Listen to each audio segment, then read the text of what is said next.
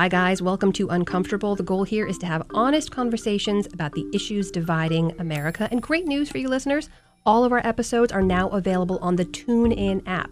All the episodes available there five days early. So download the TuneIn app and listen for free.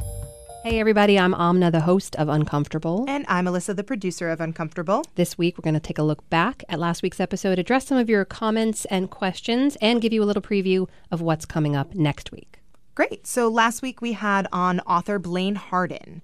He's an expert on North Korea. He wrote a book, King of Spies, about the American spy Don Nichols, kind of uh, brought his story, Don Nichols' story, to light and explained kind of in context how he played into um, the Korean War and uh, current relations between U.S. and North Korea. Blaine Harden, for me, did the best job I have heard yet of explaining exactly how we got into this situation today. That is to say, the U.S.'s role in trying to contain or somehow talk to the North Korean regime. So, the story of Don Nichols is fascinating in and of itself. You can read that in Harden's book, It's King of Spies.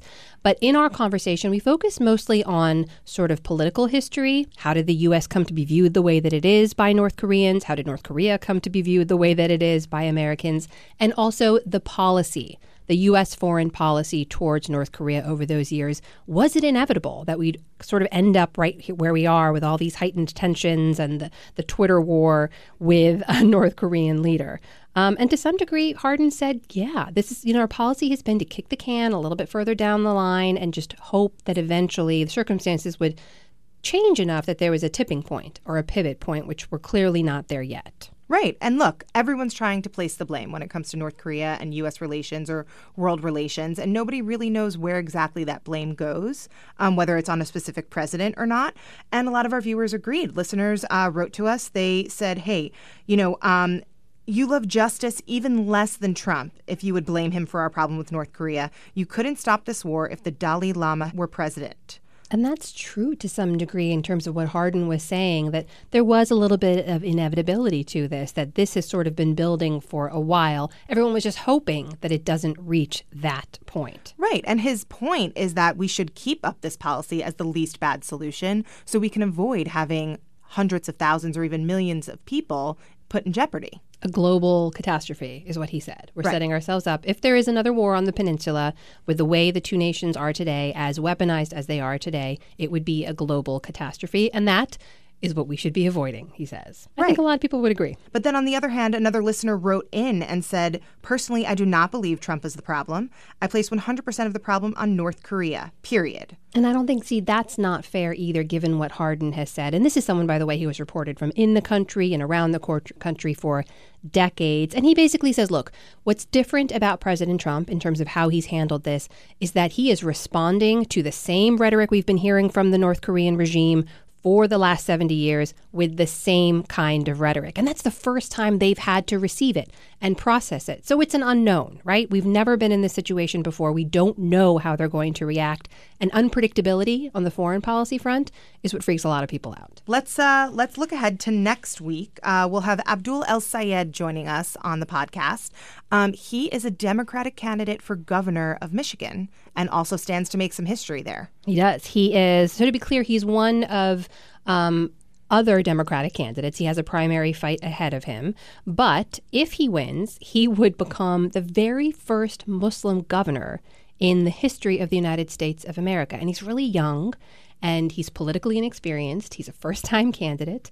Uh, he has a whole academic background. He has a great story of being a Rhodes Scholar and captain of the football team and kind of revived Detroit's public health system. But he's running on hope. He's running on a determination to try to change things for the people of Michigan.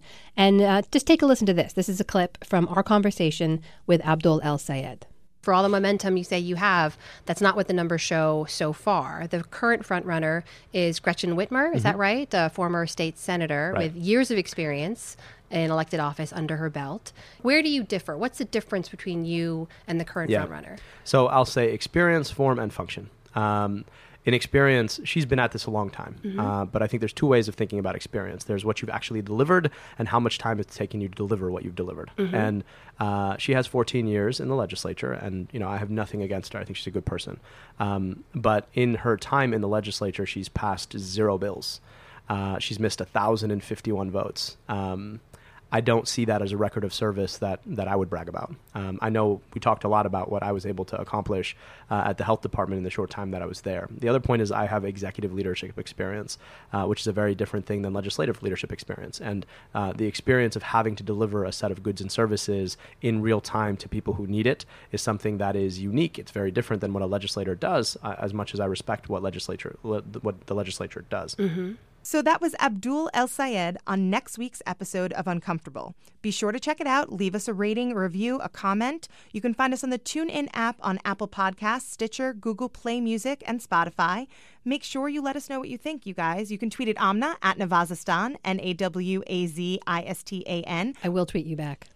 and of course, use our hashtag Uncomfortable Talk. Thanks for listening, guys. We'll see you next time.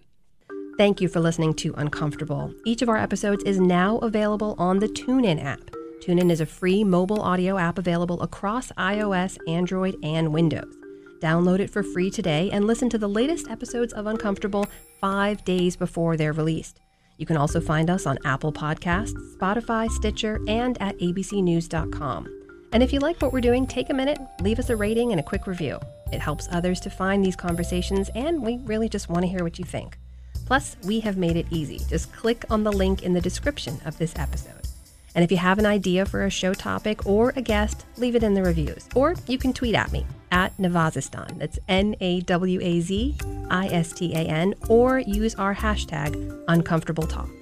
Uncomfortable is a product of ABC News. New episodes post every two weeks on Tuesday mornings. And don't forget, episodes are released five days early on the TuneIn app. I'm Amna Nawaz. Thanks for listening.